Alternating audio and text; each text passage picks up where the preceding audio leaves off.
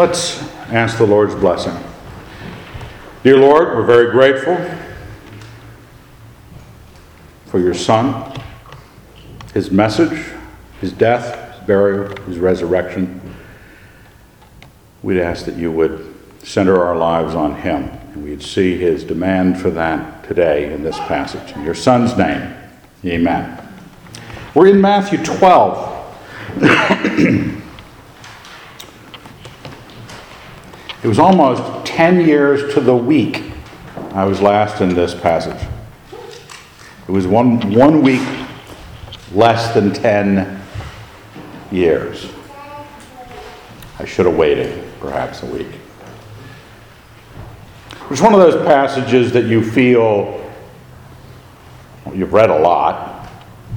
It's one of those passages that people turn to because it's got that bit about the unforgivable sin. Okay? And people find, I don't know, people who don't ever study the Bible that ever read a thing and they, and they find out you're a pastor and they say, well, what about the unforgivable sin? What do you think that is? Or what do you think of the end times? There's certain things. There's the spe- special verses they can quote. And the message is not about the unforgivable sin, though we'll, we'll walk through that moment in his comments. Matthew 12, 22. Then a blind and dumb demoniac, that means somebody with a demon, was brought to him and he healed him so that the dumb man spoke and saw. And all the people were amazed and said, Can this be the son of David? But when the Pharisees heard it, they said, It is only by Beelzebul, the prince of demons, that this man casts out demons. Well, just the, the cool factor of using the word Beelzebul, which comes from Beelzebub, the Old Testament god, Beelzebub. You, if people know certain things, they know little about the Bible. They know there's an unforgivable sin. Beelzebub, Lucifer, Satan. They know those words because they are followers of those agents. Beelzebub, the god of Ekron, the lord of the flies. In case you wondered where that name, the lord of the flies, came from, that's what Beelzebub means. The lord of the flies, the lord of the swarming. Some people say it's Lord of the high place, but generally it's Lord of, uh, Lord of the flies. Some people think that's an insult. Kind of the Jews referring to this false religion and false God as, you know, just a Lord of the dunghill sort of thing. I'm not so sure that's what it is. There's something awful threatening when you say the Lord of the flies. And they just said that about Jesus. Now, you might not like Jesus that much, or you might think that Jesus is overrated, but you probably never would say, Well, I, I think the Prince of Demons is inspiring him. You can see where theological camps and disagreements. What it pushes people to, they say radical things. They say as harsh a thing as they can imagine. Your mother was a Hittite, or something like that.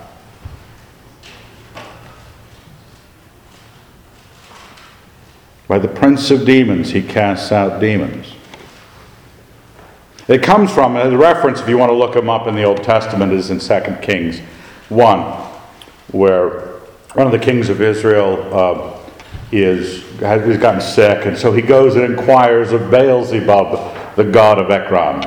Ekron was one of the five lords of the Philistines, um, which may be where the Lord of the Swarming idea came from, the Lord of the Flies, because the, the great migration that in 1200 BC came out of Asia Minor, that was a, like, a, like a swarm uh, that came down through the Levant and settled in the five lords of the Philistines, where we get the name, one of the tribes was the Peleset, where you get the name Palestine, where you get the name Philist, Philistine.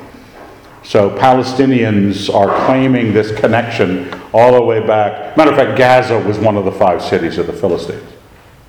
Gaza, Gaza, Gath, Ashkelon, Ashdod, and Ekron. And Beelzebub was the god of Ekron. And Elijah takes a dim view of the king of Israel sending a messenger to the god of Ekron and not considering God himself. Knowing their thoughts, he said to them, Every kingdom divided against itself is laid waste. No city or house divided against itself will stand. And if Satan casts out Satan, he is divided against himself. How then will his kingdom stand? Now, Jesus seems to at least positionally put Satan and Beelzebub together. Mm, it's up to you whether or not you identify the two agents. It's popularly done, and this would be the reason. But he's basically saying, you don't seem to, you guys are just lashing out. You're making a claim about what I'm doing that doesn't even make sense. Satan wouldn't do this. Cast out demons. That'd be working against his own interests. And if I cast out demons by Beelzebul, by whom do your sons cast them out? If you're thinking the very act of casting out a demon qualifies you for serving the Lord of Darkness, and because exorcism was very popular, it is now in the movies for Americans.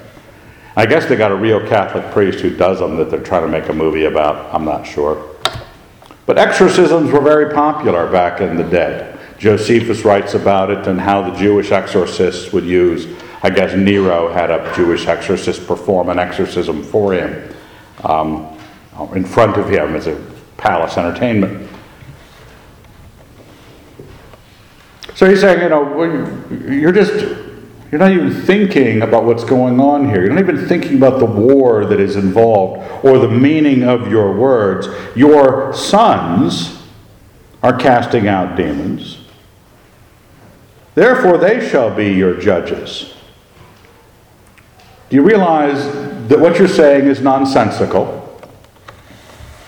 Satan's not interested in fighting against his own kingdom. The Son of Man, the Son of the kingdom, the Son of God is not interested in fighting against his kingdom, but you have to make some decisions. It's, it's sort of, their insults has introduced the topic, so you guys don't understand what you're talking about. But what if I am doing it by the Spirit of God?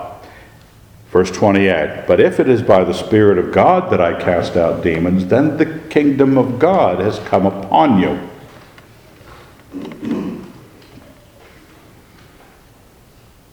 That there's a sort, sort of, you have to admit certain ultimate things who was it? I think Jake was talking about how people have these rather shallow objections to the Bible. It's almost like they've never read the Sermon on the Mount. They've never read a section like this where you see this very intriguing conversation about ethics, spiritualities, and very sensibly done. Not like some sort of fairy tale. Not like you'd read in a, in a, a Disney picture book about Sleeping Beauty. It's not that kind of thing. We're not, we're not dealing with the structure of fiction. And if it is by the Spirit of God, because an awful lot hangs on that. I could make the, the, the idea of the non believer saying, well, it's just fairy tale. People are just. They're doing the same thing the Pharisees did here. It is just by uh, some flip, casual, careless condemnation of what it is you're representing. And you can say, well, you know, that doesn't even make it, that doesn't even make sense. You don't know what a fairy tale is. You don't know how they're structured. You haven't read the book itself. And that's what Jesus says your, your, your standing about Satan doesn't hold any water. It doesn't seem to really account for what is even going on in your own life. And what if I am doing this by the Spirit of God? Because if so, then the kingdom of God has come upon you. Verse 29 Or how can one enter a strong man's house? And plunder his goods unless he first binds the strong man. Then indeed he may plunder his house. Now, that is a really. Who, what is he talking about? Well, it's just a truth, right? It's just a truth. Now, when we remember that Satan is not going to work against his own kingdom, and Christ is not going to work against his own kingdom, people don't work against their own kingdoms if they want to persist. We forget in some cases that there are kingdoms that are against themselves and are destroying themselves, and they, they're not aware of the, uh, the conflict. Or you forget that between the kingdoms that serve their interests, the kingdom of darkness and the kingdom of God, they're both fighting for houses, nations, cities to seize. The demon wants to possess the dumb and blind demoniac, and Christ wants to heal him and cast out the demon. We all stand in the place of the blind and dumb demoniac. We're all standing there getting possessed or getting exorcised, getting plundered. And it has to be a stronger agent than you to do so. Now, I just leave that verse to be what it is. It is a statement of that, of course, would have to be for me to take stuff away from you and you were stronger than I. I'm not going to do it. If I'm a stronger agent, I've got more guns, I've got a squad of people we can rush in, or a SWAT team can rush in and take a criminal, whatever it is, you can do that. You may plunder the house if you're stronger. And then he says, He who is not with me is against me, and he who does not gather with me scatters. Because the what if has moved to if is is manifestly important. Not a, you know, go home and think about this what if. What if Jesus Christ is speaking by the Spirit of God? Then, of course, it's the kingdom of God. But then he draws a line in the sand, the famous line in the sand that occurred in about 160, 171 BC, when Antiochus IV Epiphanes was in Egypt and he ran into a Roman proconsul who was Rome was just at its biggest attitude expansion sort of attitude before they were empire, and uh, and the Roman proconsul told him he's going to have to leave Egypt, and Antiochus said, "Well, I'll think about it." And the Roman proconsul took a stick and drew a circle around Antiochus in the sand. Said, well, just tell me what you decided before you leave the circle. Well, he decided to leave Egypt, drawing a line Jesus Christ says, if you're not with me, it's not just, oh, Jesus, I'll give you a certain benefit, I got some doubts. If you're not with me, you're actually against me. The conflict is going to be harmful to you. If you're not gathering with Christ, you're scattering. Unless you're standing with the thing that is the kingdom of God, you're against the kingdom of God. Now, there is another time where Christ tells his disciples who have a, a bad attitude about someone who's not traveling with them, who is casting out demons in the Lord's name, and they said, We rebuked him, Lord. Didn't we do right? And he said, You do not know what spirit you are. He who is not against me is for me. So he says the reverse at one point, but answering a different kind of moral problem. It's not addressing the same moral problem. But here, as you're trying to consider where Jesus stands, if it is by the Spirit of God, then it's the kingdom of God. And let's for a moment consider that it is, and if it is, it is, there's no half measures here. Therefore, because there's no half measures, I tell you, every sin and blasphemy will be forgiven men, but the blasphemy against the Spirit will not be forgiven. And whoever says a word against the Son of Man will be forgiven. But whoever speaks against the Holy Spirit will not be forgiven either in this age or in the age to come, in case you were wondering. How about in the next? No, not even in the next. Oh, what is it? Well, look at the context. It's not just some sort of hidden magical blasphemy crime, because we don't use the word blasphemy, right, anymore. Um, they had just done so. They had, in a casual, um, annoyed way, people were going, Is this the son of David? Meaning, is this the Messiah? And the Pharisees were going, Hold it, he is not part of our group. How could the Messiah not be a Pharisee? Ah, he's a, you're a, your mother was a Frenchman, or something like that. It was the same quote as last week in the Monty Python. Insulting him. But in that, he says, if it's by the Spirit of God, you know what you just did? It says, I think in the Luke account of this, maybe it's the Mark account, he, he, he tells them about this blasphemy problem. He says, because they said he had a demon.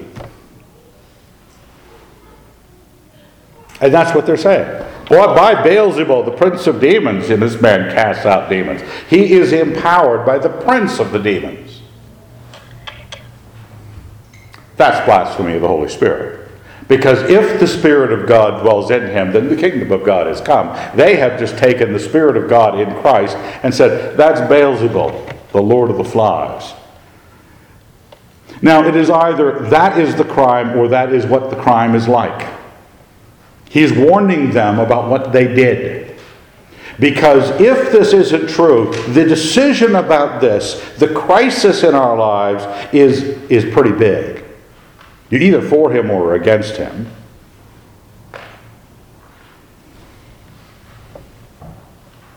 And he, encourages a little bit more on this, on this line, verse 33. Either make the tree good and its fruit good, or make the tree bad and its fruit bad.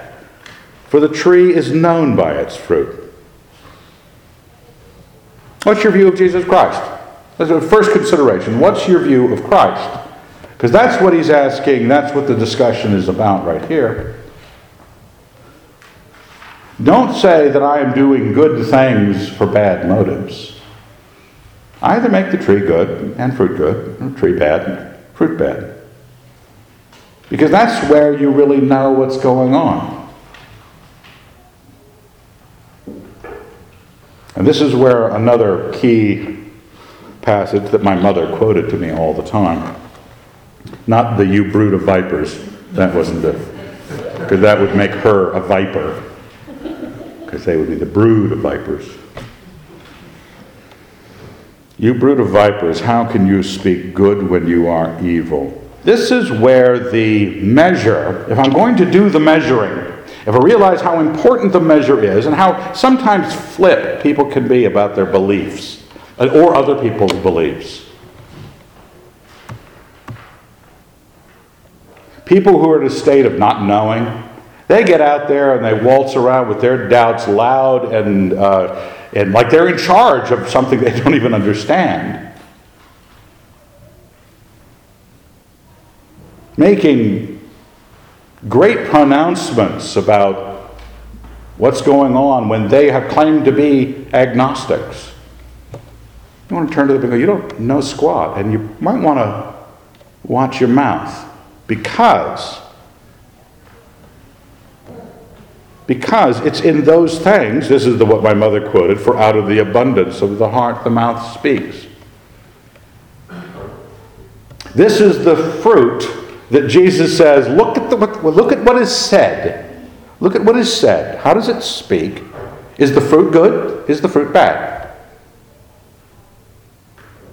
And it, you say, well, that's really hard to tell. I've been in church and talked to people that say all sorts of saccharinely good things, and I know their lives are not good. Well, this is why you say either make the tree good and good. You are like a shrubbery element of the tree that Christ Christ is good and good, or he's bad and he's bad. And you are going to be sharing in that. You are um, either going to be possessed by the things of The dark forces, or you're going to be possessed by the Spirit of God, and you are either going to be plundered by one or the other. Whoever is stronger than you is going to win. And The good man out of his good treasure brings forth good, and the evil man out of his evil treasure brings forth evil.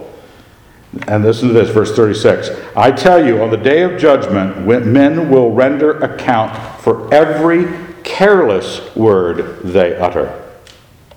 Ah, dang it. Because you can tell, I'm a pastor, I know. People come up and talk to me. And they like to be either seen talking to the pastor or seen they are very conscious of what they say. People don't generally let their swear words slip out around me. It's how you know, you know, mom. When mom is there, you don't cuss. Everybody goes, oh, I can't stop cussing. Yes, you do, because you stop it when your mom's there. You stop it when the pastor walks in. God bless America.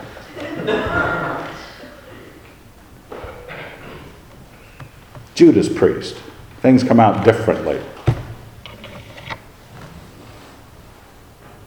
Because those are planned moments. Those are when you're in control, right? That's when you're, you're practicing your hypocrisy.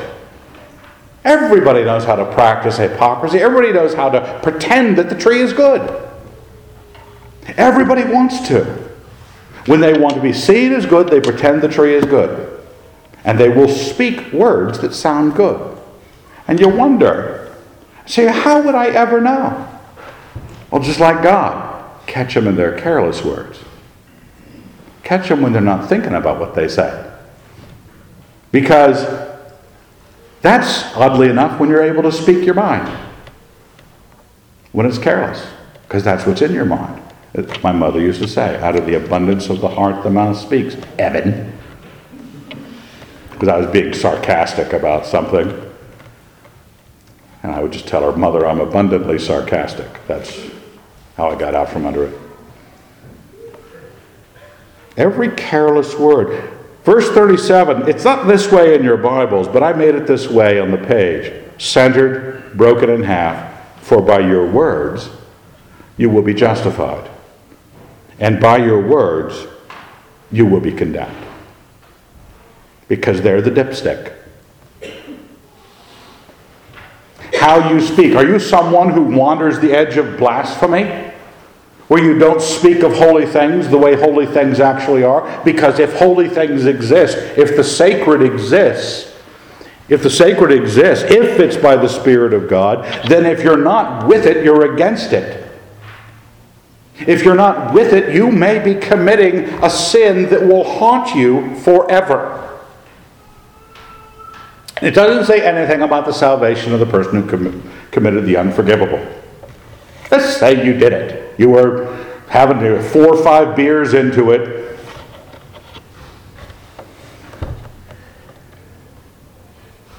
And you attributed to the Spirit of God something demonic, and a light went off in your head, and you knew.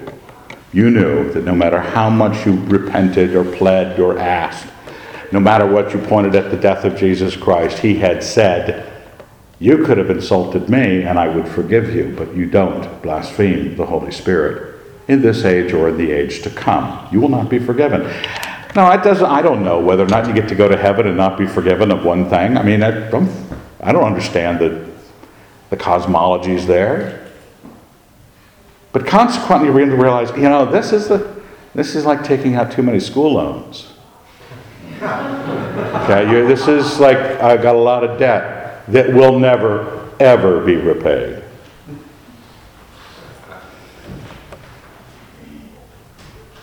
Do you know if you don't take this question seriously, the judgment still happens? And we don't take the agnostics' view of their world and say, okay, let's all act like agnosticism is the real. No, because it's not. Not knowing is their problem. And it's a bigger problem because they don't know. They could do something unforgivable. Whatever that is.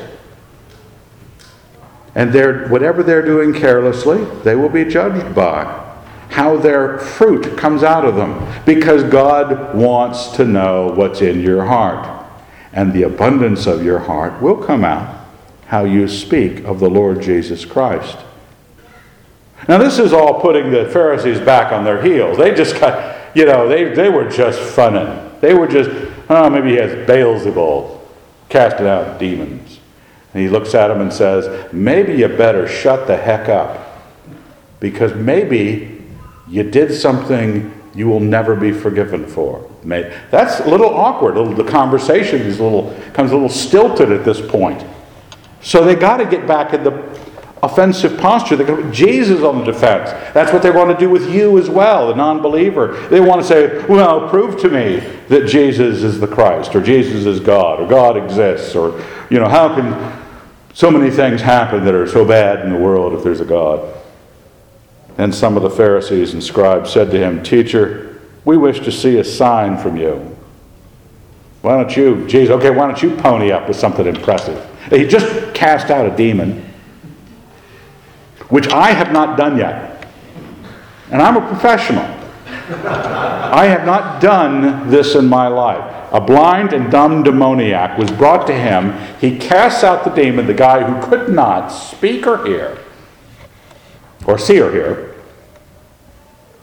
Was it see or speak? Dumb is speaking, right? Could. But it's never enough, believe me. As Jesus said, if one were to return from the dead, they would not believe. But they want it, they love to have that leverage. They want to put you in the position you don't exist in this world to be on the defensive. There's a danger. The word apologia means to make a case for. We attach it to apology, which can make it sound almost obsequious as you're trying to make the world, oh, please understand and understand what I'm saying and get my philosophy and my argument for science and the Bible and the scriptures and our understanding. There's, some good stuff out there, but there's a, sometimes there's a defensive aspect to it. but he answered them, An evil and adulterous generation seeks for a sign, but no sign shall be given to it except the sign of the prophet Jonah. Neener, neener. Now, this is not someone like you who said, Well, I'm not doing any miracles today because you guys don't deserve it. This is a guy that could do the miracle. Okay? He could do the miracle. How many of us would rush forward to do the miracle if we could do the miracle? Some non-Christian says, "Well, you know, if you're if you're a you know an apostle of God, why don't you walk across that you know lake?" Somebody, just a second. You walk across the lake and back. And he goes, "Well, that probably mirrors. That's how you did it. You're probably like Criss Angel, David Blaine, just a magician. You go, hold on, I just did a miracle. Why is this not working? Because an evil and adulterous generation aren't going to believe when you do what they ask. You are laying something in front of them. I have the quote from the Holy Scriptures here. I know what you're thinking. Did he fire six shots or only five? Well, to tell you the truth in all this excitement, I kind of lost track myself. But being this is a 44 Magnum, the most powerful handgun in the world, and would blow your head clean off, you've got to ask yourself one question Do I feel lucky? Well, do you, punk? No sign will be given this generation but the sign of Jonah. He doesn't even tell them what that is accurately. They don't even know what he's dealing with here. He says, For as Jonah was three days and three nights in the belly of the whale, so will the Son of Man be three days and three nights in the heart of the earth. And we know what that means because we got 2,000 years of Christendom telling you about, you know, Jesus, Jesus' death, burial, and resurrection. But if you're on the near side of that and he's standing in front of you, what, what's he talking about? Who's the Son of Man? Why three days and three nights in the belly of the earth? And what does that have to do with the whale? He says, That's it. I'm going to speak obscurely about it, and you're going to get one thing. And if you don't, because you're wicked, you get less. And you better answer to this moment. And the fact that Clint couldn't remember how many shots he squeezed off, great, it's a great scene. You want to go watch it on YouTube.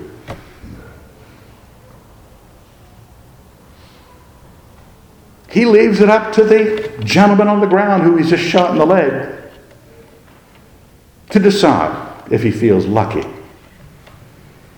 How do you feel about this?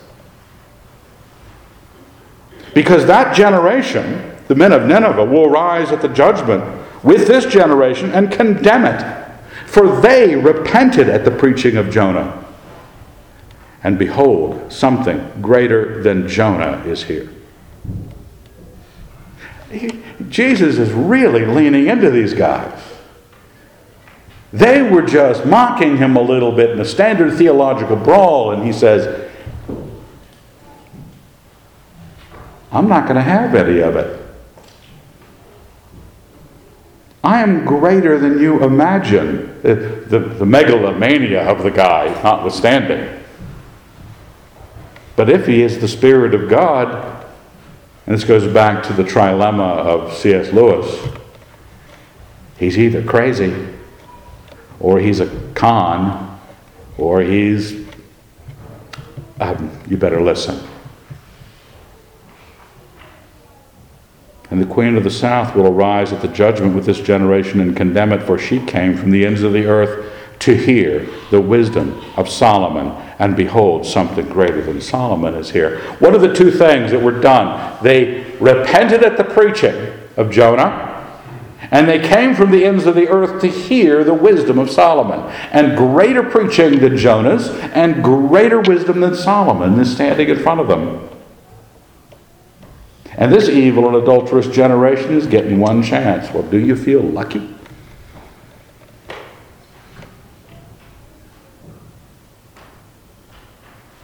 This is the strong man that is offering to plunder your house, to cast out your demons. Because everybody's making these little. Uh, oh, you see a lot on TV about hoarding. And some of you have family members or circumstances you know of, or someone's house becomes under the weight of this. Even if you were absolutely clean throughout your whole life, that no matter what, futility tears it down. No matter what, the new refrigerator will be an old refrigerator in 10 years. How does it get so grubby? How does nothing work in it anymore? How does it break? And everything you do, everyone's trying to deal with the demons in their life. They want to clean the house. They want to have a stable world that is not attacking itself. It says a house divided cannot stand. We're talking about plundering a strong man's house unless you can't take his stuff out, take his stuff away unless you're stronger. And he's basically, Jesus is setting out, I am greater than all of these things.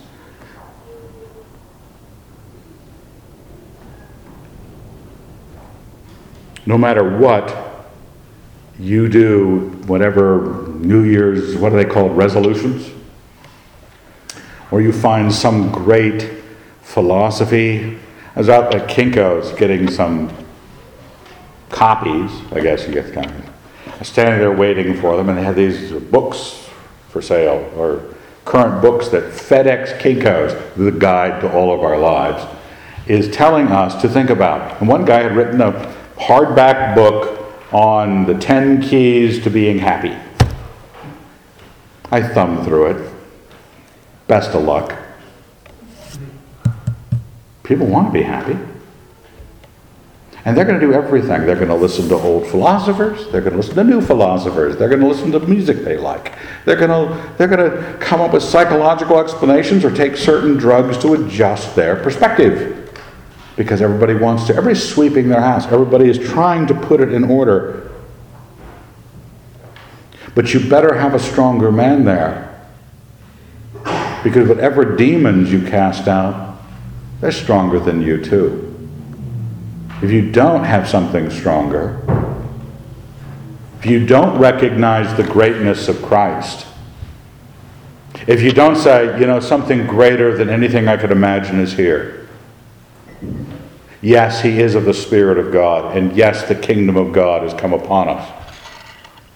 And yes, I'm going to be on his side because if I'm not, I'm against him. And I don't want to be in that situation. My sense of luck has run out because if I don't fill the void of my cleaning, if, you know, some people just persist in being messed up hoarders till they die. Some of you try to clean up your lives on periodic installments of, of Lysol and whatever else you have to do, putting order to it, buying enough rubber bins from Walmart.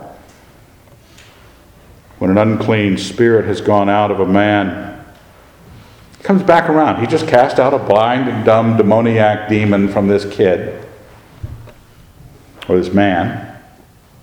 When the unclean spirit has gone out of a man, he passes through waterless places seeking rest. There's a general suspicion that demons like moisture. I'm not going into that. You said moisture. Evan, what do you spend your time thinking about and where? In the tub, yes. But, uh, but de- demon uh, exorcists used, in, in classical antiquity used to use bowls of water to lure the demon out of people. Christ cast the demoniac legion, the demons out of the, guy, the Gadarenes, and they went into the pigs, and the pigs ran down into the water. Hmm. Well, waterless places seem to bother demons but it's not important that you know that. Seeking rest, but he finds none. Then he says, I will return to my house from which I came, because if you are that territory that the powers of darkness are trying to take, the fact that you got cleansed by the sons of the Pharisees and the demons were cast out, just because you were able to put your life back together on a good footing and finally got your debts paid off and, and your kids married off, and everything seems to be in its place. I will return to my house from which I came. And then he comes, he finds it empty, swept and put in order. You know what you like to do to hotel rooms? Just you're walking out of the bathroom, you just drop the towel. Because you know, even if you're there the next day, it's going to be back on the hook. Folded up in a pretty shape by the people paid too little money. You mess the room up. If you're a rock star, you really mess it up.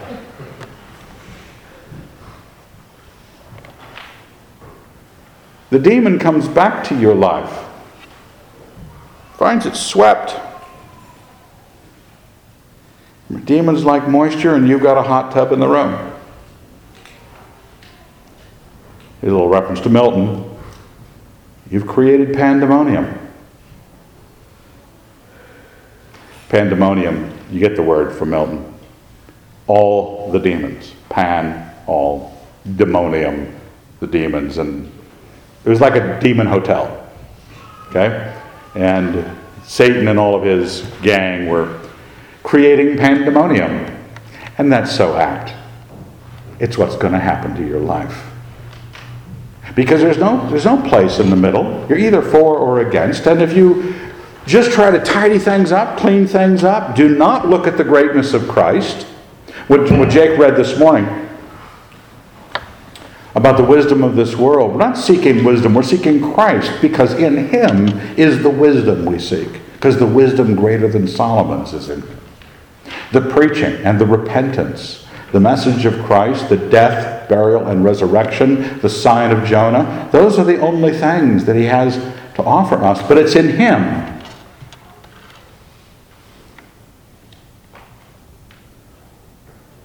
he goes and finds and brings with him seven other spirits more evil than himself. That's why I said pandemonium. He goes out and gets a bunch.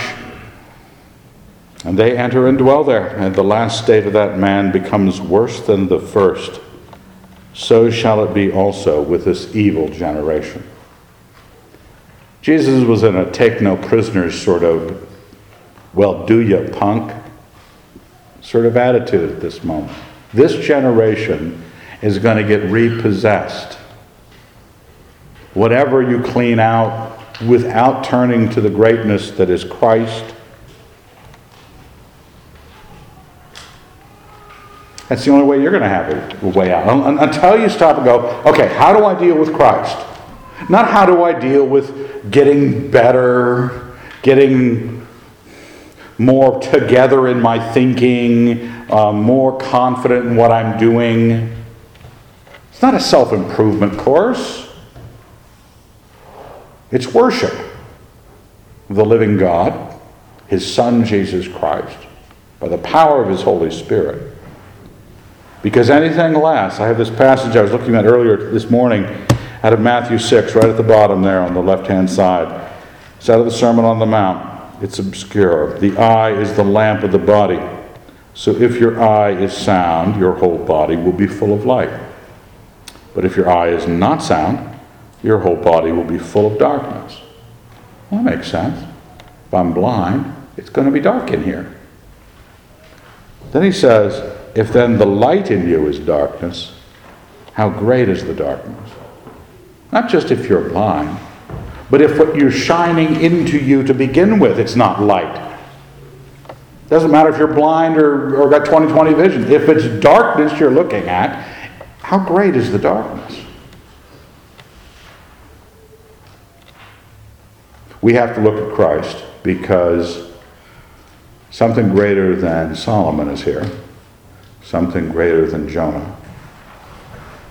The kingdom of God is upon us. And you got to decide whether you're for him or not. He who gathers with him or he who doesn't. Deal with that first because you want a strong man standing there, not just an empty room, nice and swept up where you go, you see it in Hollywood all the time. Off to rehab. Two weeks later, I'm clean. And, and out they go to get ruined again. And it's almost like clockwork. You set your watches by Lindsay Lohan. When is she going to show up again? You watch them, you know, going down, flaming out. Well, they're just sweeping up the house, preparing to entertain some more demons. You've got to find someone greater, someone stronger. Let's thank God. Dear Lord, we are grateful that your Son is greater, that he is the kingdom, your kingdom, come upon us. We'd ask that we would stand strong in that, that we'd repent at his words that we would guard our lives by his wisdom, that we would cross heaven and earth to find it. Lord, keep us eyeing how we speak so that our judgment of ourselves would be as true as yours. And keeping us, us in our carelessness from saying things unforgivable. In your Son's name, amen.